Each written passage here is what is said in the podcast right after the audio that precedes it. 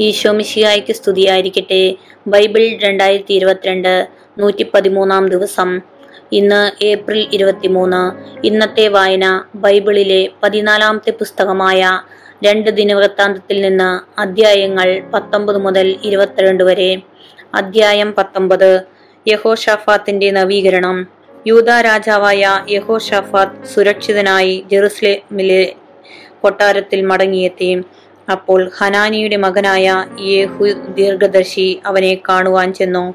അവൻ രാജാവിനോട് പറഞ്ഞു നീ അധർമ്മികളെ സഹായിക്കുകയും കർത്താവിനെ ദേക്ഷിക്കുന്നവരെ സ്നേഹിക്കുകയും ചെയ്യുന്നുവോ? നിന്റെ ഈ പ്രവൃത്തി മൂലം കർത്താവിന്റെ ക്രോധം നിനക്കെതിരെ പുറപ്പെട്ടിരിക്കുന്നു. എന്നാലും അശേര പ്രതിഷ്ഠകളെ നശിപ്പിക്കുകയും ദൈവഹിതമനുസരിച്ച് ജീവിക്കുവാൻ ശ്രമിക്കുകയും ചെയ്തതിനാൽ നിന്നിൽ കുറച്ച് നന്മയുണ്ട്. നെഹോഷാഫാത്ത് രാജാവ് ജെറുസലേമിലാണ് വസിച്ചിരുന്നത്. ജനങ്ങളെ തങ്ങളുടെ പിതാക്കന്മാരുടെ ദൈവമായ കർത്താവിങ്കിലേക്ക് തിരിച്ചു കൊണ്ടുവരുന്നതിനു വേണ്ടി അവൻ ബേർഷബ മുതൽ എഫ്രായിം മലമ്പ്രദേശം വരെ വീണ്ടും സഞ്ചരിച്ചു. യൂതായിലെ സുരക്ഷിത നഗരങ്ങളിലെല്ലാം ന്യായാധിപന്മാരെ നിയമിച്ചു. അവർക്ക് ഈ നിർദ്ദേശവും കൊടുത്തു. നിങ്ങൾ ശ്രദ്ധയുള്ളവരായിരിക്കണം. കാരണം നിങ്ങൾ മനുഷ്യന്റെ പേരിലല്ല. കർത്താവിന്റെ പേരിലാണ് വിധി പ്രസ്താവിക്കുന്നത്. വിധി പ്രസ്താവിക്കുമ്പോഴെല്ലാം അവിടുന്ന് നിങ്ങളോട് കൂടെയുണ്ട്. നിങ്ങൾ കർത്താവിനെ ഭയപ്പെടണം. ശ്രദ്ധയോടെ പ്രവർത്തിക്കുവിൻ. അനീതിയും പക്ഷപാതവും കൈക്കൂലിയും അവിടുന്ന് പൊറുക്കുകയില്ല. കർത്താവിന്റെ നാമത്തിൽ വിധിക്കുന്നതിനും തർക്കം തീർക്കുന്നതിനും യഹോ ഷഫാത്ത് ഏതാനും ലേവ്യരെയും പുരോഹിതന്മാരെയും കുടുംബത്തലവന്മാരെയും ജെറുസലേമിൽ നിയമിച്ചു. അവിടെയായിരുന്നു അവരുടെ ആസ്ഥാനം. അവർ അവരോട് നിർദ്ദേശിച്ചു. ദൈവഭയത്തോടും വിശ്വസ്തയോടും പൂർണ ഹൃദയത്തോടും കൂടി നിങ്ങളുടെ കർത്തവ്യം നിർവഹിക്കുവിൻ. ഏതെങ്കിലും പട്ടണത്തിൽ നിന്ന് നിങ്ങളുടെ സഹോദരർ കൊലപാതകത്തെയോ നിയമം നിയമം പ്രമാണം കൽപ്പന ചട്ടങ്ങൾ എന്നിവയുടെ ലംഘനത്തെയോ സംബന്ധിക്കുന്ന പരാതിയുമായി വരു വരുമ്പോൾ കർത്താവിന്റെ മുമ്പിൽ അവർ കുറ്റക്കാരായി തീരുകയും അങ്ങനെ നിങ്ങളുടെയും സഹോദരന്റെയും മേൽ അവിടുത്തെ ക്രോധം പതിക്കുകയും ചെയ്യാതിരിക്കേണ്ടതിന് നിങ്ങൾ അവർക്ക് വേണ്ട ഉപദേശം നൽകണം. ഇപ്രകാരം പ്രവർത്തിച്ചാൽ നിങ്ങൾ കുറ്റക്കാരാവുകയില്ല. കർത്താവിനെ സംബന്ധിക്കുന്ന കാര്യങ്ങളിൽ അന്തിമ തീരുമാനമെടുക്കേണ്ടത് പ്രധാന പുരോഹിതനായ അമരിയാണ്. രാജാവിനെ സംബന്ധിക്കുന്ന കാര്യങ്ങളിൽ അന്തിമ തീരുമാനം യൂതാഭവനത്തിലെ അധിപനും ഇസ്മായേലിന്റെ മകനുമായ സബദിയായും ലേവ്യർ നിങ്ങളുടെ സേവകരായിരിക്കും. ധൈര്യപൂർവം പ്രവർത്തിക്കുവിൻ. കർത്താവ് നീതിമാന്റെ പക്ഷത്തായിരിക്കും. ഇരുപതാം അധ്യായം. ഏതോമിനെതിരെ ദുയുദ്ധം കുറെ കാലം കഴിഞ്ഞ് മൊവാബ്യരും അമോന്യരും മേയൂന്യരും ചേർന്ന് യഹോഷാഫാത്തിനെതിരെ യുദ്ധത്തിന് വന്നു. ചിലർ വന്ന് യഹോഷാഫാത്തിനോട് പറഞ്ഞു കടലിനക്കരെ ഏതോമിൽ നിന്ന് ഒരു വലിയ സൈന്യം നിനക്കെതിരെ വരുന്നു. ഇതാ അവർ ഹാസോൻ താമറിൽ അതായത് എൻഗദേദിയിൽ എത്തിക്കഴിഞ്ഞു. അവൻ ഭയന്ന് കർത്താവിങ്കിലേക്ക് തിരിയാൻ തീരുമാനിക്കുകയും യൂതായിലെങ്ങും ഉപവാസം പ്രഖ്യാപിക്കുകയും ചെയ്തു. കർത്താവിന്റെ സഹായം തേടാൻ യൂതാ നിവാസികൾ ഒരുമിച്ച് കൂടി. അവർ കർത്താവിനെ അന്വേഷിച്ച് യൂതായിലെ എല്ലാ നഗരങ്ങളിൽ നിന്ന് വന്നു. ദേവാലയത്തിന്റെ മുമ്പിലുള്ള പുതിയ അങ്കണത്തിൽ സമ്മേളിച്ച യൂത ജെറുസലേം നിവാസികളെ സംബോധന ചെയ്തുകൊണ്ട് യഹോഷാഫാത്ത് പറഞ്ഞു ഞങ്ങളുടെ പിതാക്കന്മാരുടെ ദൈവമായ കർത്താവെ അവിടുന്ന് സ്വർഗസ്ഥനായ ദൈവമാണല്ലോ. ഭൂമിയിലുള്ള സകല ജനതകളെയും അവിടുന്നാണല്ലോ ഭരിക്കുന്നത്. അങ്ങയുടെ കരം കരുത്തുറ്റതും പ്രബലവുമാണ്. അങ്ങയോട് എതിർത്തു നിൽക്കാൻ ആർക്ക് കഴിയും? ഞങ്ങളുടെ ദൈവമേ അങ്ങ് സ്വന്തം ജനമായ ഇസ്രായേലിന്റെ മുമ്പിൽ നിന്ന് ഈ ദേശത്തെ നിവാസികളെ തുരത്തുകയും അങ്ങയുടെ സ്നേഹിതനായ അബ്രഹത്തിന്റെ സന്തതികൾക്ക് അത് ശാശ്വതാവകാശമായി നൽകുകയും ചെയ്തില്ലേ? അവർ അവിടെ ആവസി വസിക്കുകയും അങ്ങയുടെ നാമത്തിന് ഒരു ആലയം പണിയുകയും ചെയ്തു. അവർ പറഞ്ഞു യുദ്ധം ഈതിബാധ മഹാമാരി ക്ഷാമം എന്നിങ്ങനെ അനർത്ഥങ്ങൾ ഞങ്ങളുടെ മേൽ പതിക്കുമ്പോൾ അങ്ങയുടെ നാമം മതിവസിക്കുന്ന ഈ ആലയത്തിന് മുമ്പിൽ അങ്ങയുടെ മുമ്പിൽ വന്ന് ഞങ്ങൾ ഞങ്ങളുടെ ദുരിതങ്ങളുടെ ആഴത്തിൽ നിന്ന് വിളിച്ചപേക്ഷിച്ചാൽ അങ്ങ് ഞങ്ങളുടെ പ്രാർത്ഥന സേവിച്ച് ഞങ്ങളെ രക്ഷിക്കും. ഇസ്രായേൽ ജനം ഈജിപ്തിൽ നിന്ന് പോരുമ്പോൾ അങ്ങ് അനുവദിക്കാകയാൽ ആക്രമിച്ച് നശിപ്പിക്കാതെ ഒഴിവാക്കിയ അമോന്യർ മൊവാബിയർ സെയ്ർ പർവത നിര നിവാസികൾ എന്നിവർ അങ്ങ് ഞങ്ങൾക്ക് അവകാശമായി തന്ന ഈ ദേശത്തു നിന്ന് ഞങ്ങളെ തുരത്താൻ വന്നിരിക്കുന്നു. ഇതാണ് അവർ ഞങ്ങൾക്ക് നൽകുന്ന പ്രതിഫലം. ഞങ്ങളുടെ ദൈവമേ അങ്ങ് അവരുടെ മേൽ ന്യായവിധി നടത്തുകയില്ലേ? ഞങ്ങൾക്കെതിരെ വരുന്ന ഈ വലിയ സൈന്യമൂഹത്തോട് പൊരുതാൻ ഞങ്ങൾ അശക്തരാണ്. എന്തു ചെയ്യേണ്ടു എന്ന് ഞങ്ങൾക്കറിയില്ല. എങ്കിലും ഞങ്ങൾ അങ്ങേ അഭയം പ്രാപിക്കുന്നു. യൂതായിലെ പുരുഷന്മാരെല്ലാവരും കുട്ടികളോടും ഭാര്യമാരോടും കുഞ്ഞുങ്ങളോടും കൂടി കർത്താവിന്റെ മുമ്പിൽ നിൽക്കുകയായിരുന്നു. അപ്പോൾ കർത്താവിന്റെ ആത്മാവ് സഭാമധ്യെ നിന്നിരുന്ന ആസാഫ് വംശജനും ലേവിനുമായ യഹസിയേലിന്റെ മേൽ വന്നു. അവൻ സക്രിയായുടെയും സക്രിയ ബനായയുടെയും ബനായ ജയിലിലെ ജയി യേലിന്റെയും ജയിയേൽ മത്താനിയയുടെയും മകനായിരുന്നു. യഹസിയേൽ പറഞ്ഞു യൂതായിലും ജെറുസലേമിലും വസിക്കുന്നവരും യഹോഷാഫാത്ത് രാജാവും കേൾക്കട്ടെ. കർത്താവ് നിങ്ങളോട് അരുളി ചെയ്യുന്നു നിങ്ങൾ ഭയപ്പെടേണ്ട നിങ്ങളല്ല ദൈവമാണ് പൊരുതുന്നത്. നാളെ അവർക്കെതിരെ പുറപ്പെടുക സീസ് കയറ്റം കയറി ആയിരിക്കും അവർ വരുന്നത്. യെരുവേൽ മരുഭൂമിയുടെ കിഴക്ക് താഴ്വര അവസാനിക്കുന്നിടത്ത് വെച്ച് നിങ്ങൾ അവരെ നേരിടും. ഈ യുദ്ധത്തിൽ നിങ്ങൾ പൊരുതേണ്ടി വരികയില്ല. യൂത ജെറുസലേം നിവാസികളെ അണിനിരന്ന് കാത്തു നിൽക്കുവിൻ കർത്താവ് തരുന്ന വിജയം നിങ്ങൾ കാണും. നിങ്ങൾ ഭയപ്പെടുകയോ പരിഭ്രമിക്കുകയോ വേണ്ട. നാളെ അവർക്കെതിരെ നീങ്ങുവിൻ. കർത്താവ് നിങ്ങളോട് കൂടെയുണ്ട്. അപ്പോൾ യഹോഷാഫാത്ത് സാഷ്ടാംഗം പ്രണാമം ചെയ്തു. യൂതായിലെയും ജെറുസലേമിലെയും നിവാസികളും കുമ്പിട്ട് കർത്താവിനെ വണങ്ങി. ഖുഹാത്തിരും ഖുഹാത്തിരുടെ ഖുഹാത്തിരുമായ ലേവ്യർ എഴുന്നേറ്റ് നിന്ന് ഉച്ചത്തിൽ ഇസ്രായേലിന്റെ ദൈവമായ കർത്താവിനെ സ്തുതിച്ചു.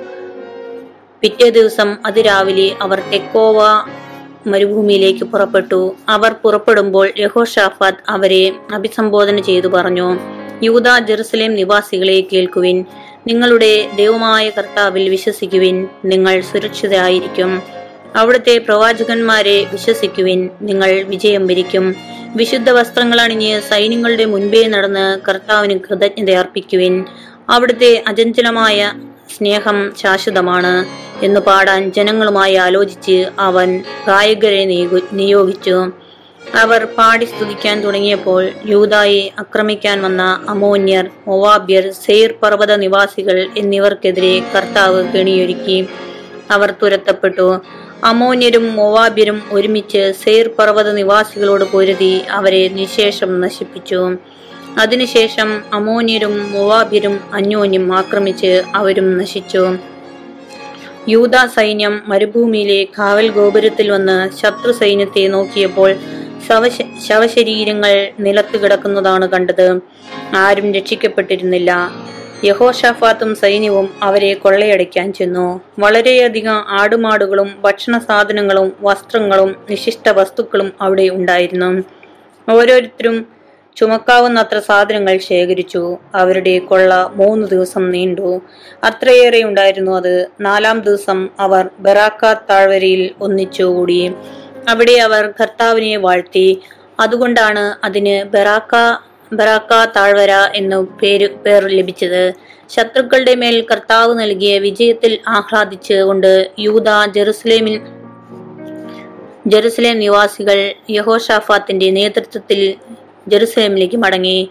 വീണ്. കിന്നരം കാഹളം എന്നിവയുടെ അകമ്പടിയോടെ അവർ ജെറുസലേമിൽ കർത്താവിന്റെ ഭവനത്തിലെത്തി. ഇസ്രായേലിന്റെ ശത്രുക്കൾക്കെതിരെ കർത്താവ് പൊരുതി എന്ന് കേട്ടപ്പോൾ ചുറ്റുമുള്ള ജനതകളെല്ലാം ദൈവത്തെക്കുറിച്ചുള്ള ഭയം ബാധിച്ചു. യഹോഷാഫാത്തിന്റെ ഭരണം സമാധാനപൂർണമായിരുന്നു. അവന്റെ രാജ്യത്തിനു ചുറ്റും ദൈവം സ്വസ്ഥ സ്വസ്ഥത നൽകി. അങ്ങനെ യഹോഷാഫാത്ത് യൂതായിൽ ഭരണം ആരംഭിക്കുമ്പോൾ അവന് മുപ്പത്തഞ്ച് വയസ്സായിരുന്നു. അവൻ ഇരുപത്തിയഞ്ച് വർഷം ജെറുസലേമിൽ ഭരിച്ചു. ഷിൽഹിയുടെ മകൾ അസൂബായി ആയിരുന്നു അവന്റെ അമ്മ. അവൻ തന്റെ പിതാവായ ആസായുടെ മാർഗത്തിൽ നിന്ന് വ്യതിചലിച്ചില്ല. കർത്താവിന്റെ മുൻപാകെ നീതിയായി പ്രവർത്തിച്ചു. എങ്കിലും പൂജാഗിരികൾ നീക്കം ചെയ്തില്ല. തങ്ങളുടെ പിതാക്കന്മാരുടെ ദൈവത്തിൽ ജനം ഹൃദയ മുറപ്പിച്ചിരുന്നില്ല യഹോഷാഫാത്തിന്റെ മറ്റു പ്രവർത്തനങ്ങൾ ആദ്യാവസാനം ഹനാനിയുടെ മകനായ യേഹുവിന്റെ ദിനവൃത്താന്തത്തിൽ രേഖപ്പെടുത്തിയിട്ടുണ്ട്. അത് ഇസ്രായേൽ രാജാക്കന്മാരുടെ പുസ്തകത്തിലും എഴുതപ്പെട്ടി എഴുതിയിരുന്നു. ഒടുവിൽ യൂത രാജാവായ യഹോഷ യഹോഷാഫാത്ത് ഇസ്രായേൽ രാജാവായ അഹസിയായുമായി സഖ്യത്തിൽ ഏർപ്പെട്ടു. അഹസിയ ദുഷ്കർമ്മിയായിരുന്നു. താഷീഷിലേക്ക് പോകുന്നതിന് എസിയോൺ ഗബേറിൽ വെച്ച് കപ്പലുകൾ നിർമ്മിച്ചത് അവരൊന്നിച്ചാണ്. മരേഷായിയിലെ ദോദാവാഹുവിന്റെ പുത്രൻ എലിയേസർ യഹോഷാഫാത്തിനെതിരെ പ്രവചിച്ചു പറഞ്ഞു അഹസിയായുമായി സഖ്യം ചെയ്തതിനാൽ നീ നിർമ്മിച്ചതെല്ലാം കർത്താവ് നശിപ്പിക്കും. ആ കപ്പലുകളെല്ലാം ഉടഞ്ഞു തകർന്നു. താഷീഷിലേക്ക് പോകുവാൻ അവയ്ക്ക് കഴിഞ്ഞില്ല. ഇരുപത്തൊന്നാം അധ്യായം. യഹോറാം യഹോഷാഫാത്ത് പിതാക്കന്മാരോട് ചേർന്നു. അവരോടുകൂടി ദാവീദിന്റെ നഗരത്തിൽ സംസ്കരിക്കപ്പെട്ടു. മകൻ യഹോറാം രാജ്യഭാരം ഏറ്റു. യൂത രാജാവായിരുന്ന യഹോഷാഫാത്തിന്റെ പുത്രന്മാരായ അവന്റെ സഹോദരന്മാർ Azariah Jehiel Zechariah Azariah Michael Shephatiah Shephatiah അവരുടെ പിതാവ് ധാരാളം പൊന്നും വെള്ളിയും അമൂല്യ വസ്തുക്കളും അവർക്ക് സമ്മാനമായി നൽകി. കൂടാതെ യൂതായിലെ സുരക്ഷിത നഗരങ്ങളും കൊടുത്തു.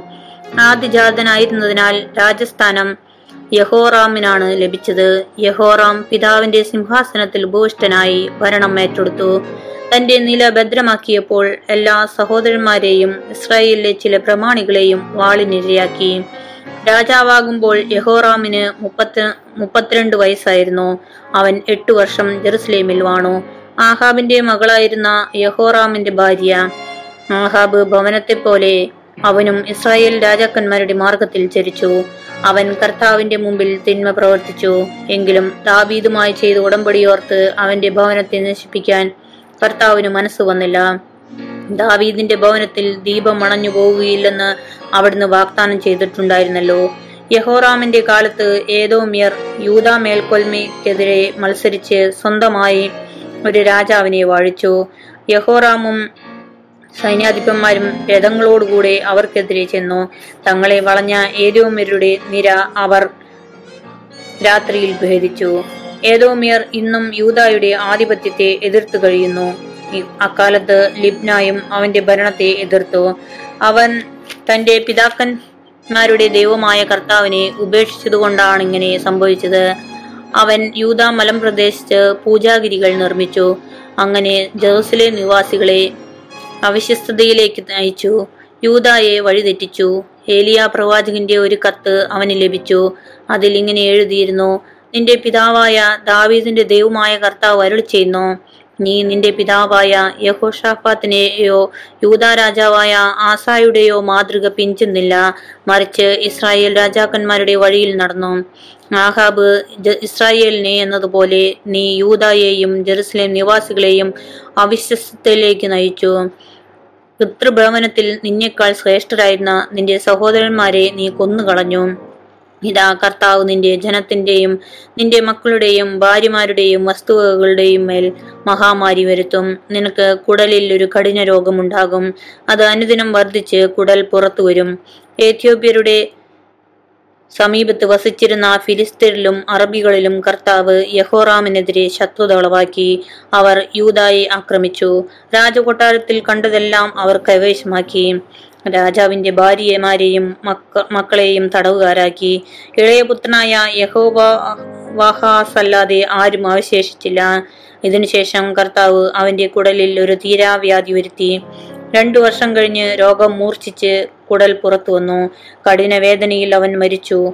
അവന്റെ പിതാക്കന്മാർക്ക് വേണ്ടി നടത്തിയതുപോലെ ജനം തീക്കൂന കൂട്ടി അവനെ ബഹുമാനിച്ചില്ല. ഭരണമേൽക്കുമ്പോൾ അവന് മുപ്പത്തിരണ്ട് വയസ്സായിരുന്നു. എട്ടു വർഷം ജെറുസലേമിൽ വാണു. അവന്റെ വേർപാടിൽ ആരും ദുഃഖിച്ചില്ല. അവനെ ദാവീദിന്റെ നഗരത്തിലാണ് സംസ്കരിച്ചതെങ്കിലും രാജാക്കന്മാരുടെ കല്ലറയിലല്ല. ഇരുപത്തിരണ്ടാം അധ്യായം.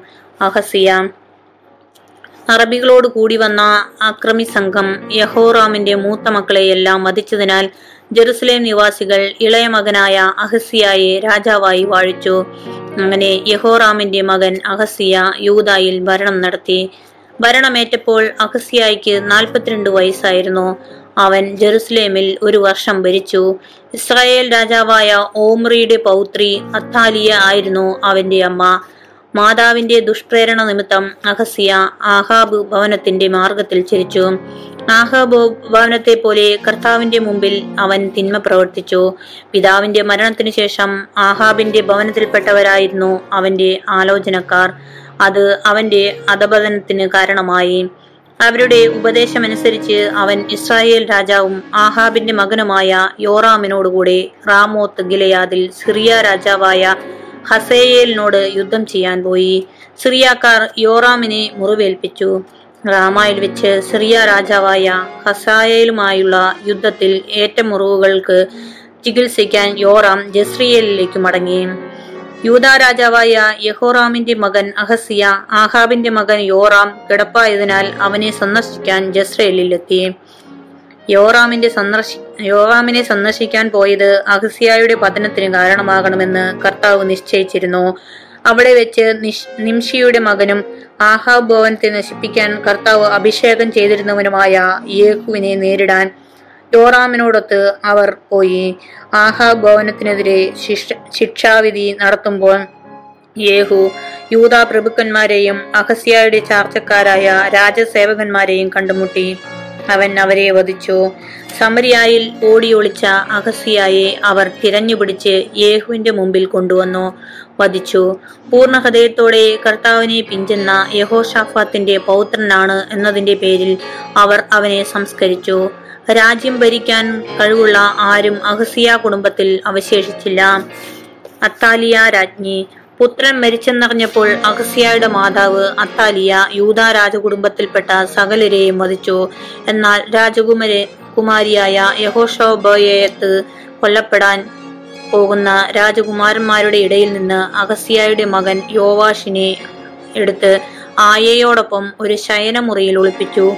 യഹോറാം രാജാവിന്റെ മകളും അഹസ്യായുടെ സഹോദരിയും യഹോയാദ പുരോഹിതന്റെ ഭാര്യയുമായ യഹോയ യഹോഷാബായത്ത് യോവാഷിനെ ഒളിപ്പിച്ചതുകൊണ്ട് അത്താലിയായ്ക്ക് അവനെ വധിക്കാൻ കഴിഞ്ഞില്ല.